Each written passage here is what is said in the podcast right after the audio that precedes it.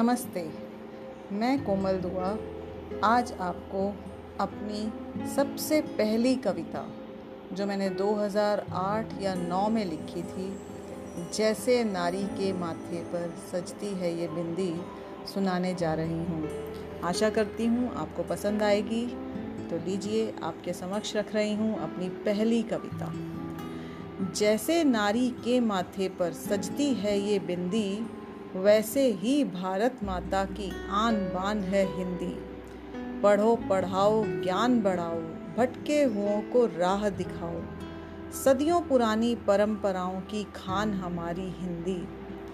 देखो कहीं भटक ना जाएँ, देखो कहीं बहक ना जाएँ, देखो कहीं भटक ना जाएँ, देखो कहीं बहक ना जाएँ, चमक दमक की दुनिया में पुरखों का वरदान है हिंदी। जन जन की पहचान है हिंदी। अगली पंक्ति ध्यानपूर्वक सुनिएगा। हीन भावना मन में लाओ। ज़्यादातर मैंने देखा है कि हिंदी में बात करते समय बच्चे भी और हम लोग भी अपने मन में हीन भावनाएँ लाते हैं। हमें लगता है कि शायद हम इंग्लिश में अगर बोलते तो बहुत अच्छा होता।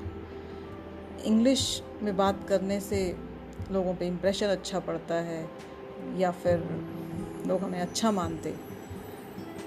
उसी के मद्देनज़र ये आखिरी कुछ पंक्तियाँ लिखी गई हैं, ज़रा ध्यान से सुनिएगा।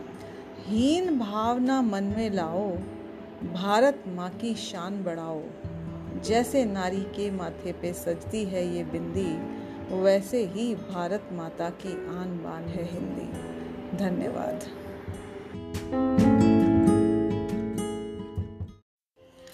नमस्ते बच्चों। मैं कोमल दुआ श्री एजुकेयर से आपके लिए एक नई कहानी लेकर आई हूँ। जानते हैं कहानी का नाम क्या है? बदल गई सुहानी। जी हाँ कहानी का नाम है बदल गई सुहानी। अब जल्दी से ठीक से बैठ जाइए और कहानी को ध्यान से सुनिए। सुहानी बहुत होशियार लड़की थी। उसकी अच्छी आदतों के कारण घर में सभी उसे बहुत प्यार करते थे। उसकी केवल एक ही बुरी आदत थी बच्चों। वह अपना सामान सही स्थान पर नहीं रखती थी। रोज सुबह स्कूल जाने के समय कुछ ना कुछ ढूंढती थी, सबको परेशान करती थी और पूरा घर गंदा कर देती थी। एक दिन वह स्कूल से खुशी खुशी घर आई और अपनी माँ से कहा मम्मी मुझे चित्रकला प्रतियोगिता के लिए चुन लिया गया है। दो दिन बाद ही प्रतियोगिता है। आप मेरी तैयारी करवा दीजिए। मम्मी भी बहुत खुश। मम्मी ने उसे खुशी से गले लगा लिया और दोनों तैयारी में जुट गए।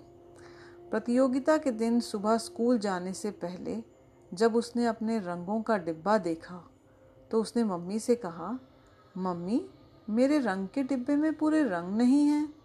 कल रात अभ्यास करते समय मैंने यहीं कहीं रख दिए थे। रंगों को ढूंढते हुए सुहानी ने पूरा कमरा बिखेर दिया। वह डरी हुई भी थी कि पूरे रंग नहीं होने के कारण वह क्या करेगी? प्रतियोगिता के लिए किस प्रकार जाएगी? जैसे ही मम्मी आई, कमरे की हालत देखकर उन्हें गुस्सा आया। मम्मी ने सारे रंग ढूंढकर बॉक्स में रखे और उसे स्कूल भेजा। फिर पूरा कमरा साफ़ किया।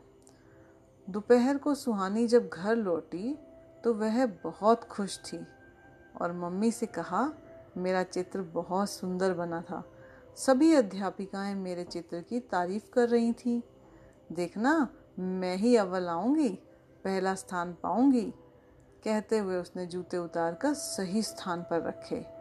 फिर बस्ता, टाई, बोतल एक एक करके सभी चीज़ें बिल्कुल ठीक जगह पे रखी। मम्मी यह सब हैरानी से देख रही थी। जब सुहानी कपड़े बदल कर आई तो उसने मम्मी से कहा, आज सुबह अगर मेरे रंग ना मिलते और आप मेरी मदद नहीं करती तो मेरा क्या होता? आप सही कहती हो मम्मी, मुझे अपना सामान सही स्थान पर रखना चाहिए। यह कहती हुई सुहानी माँ से लिपट गई। इस तरह सुहानी बदल गई और एक होशियार लड़की के साथ साथ एक अच्छी और जिम्मेदार बेटी भी बन गई। धन्यवाद।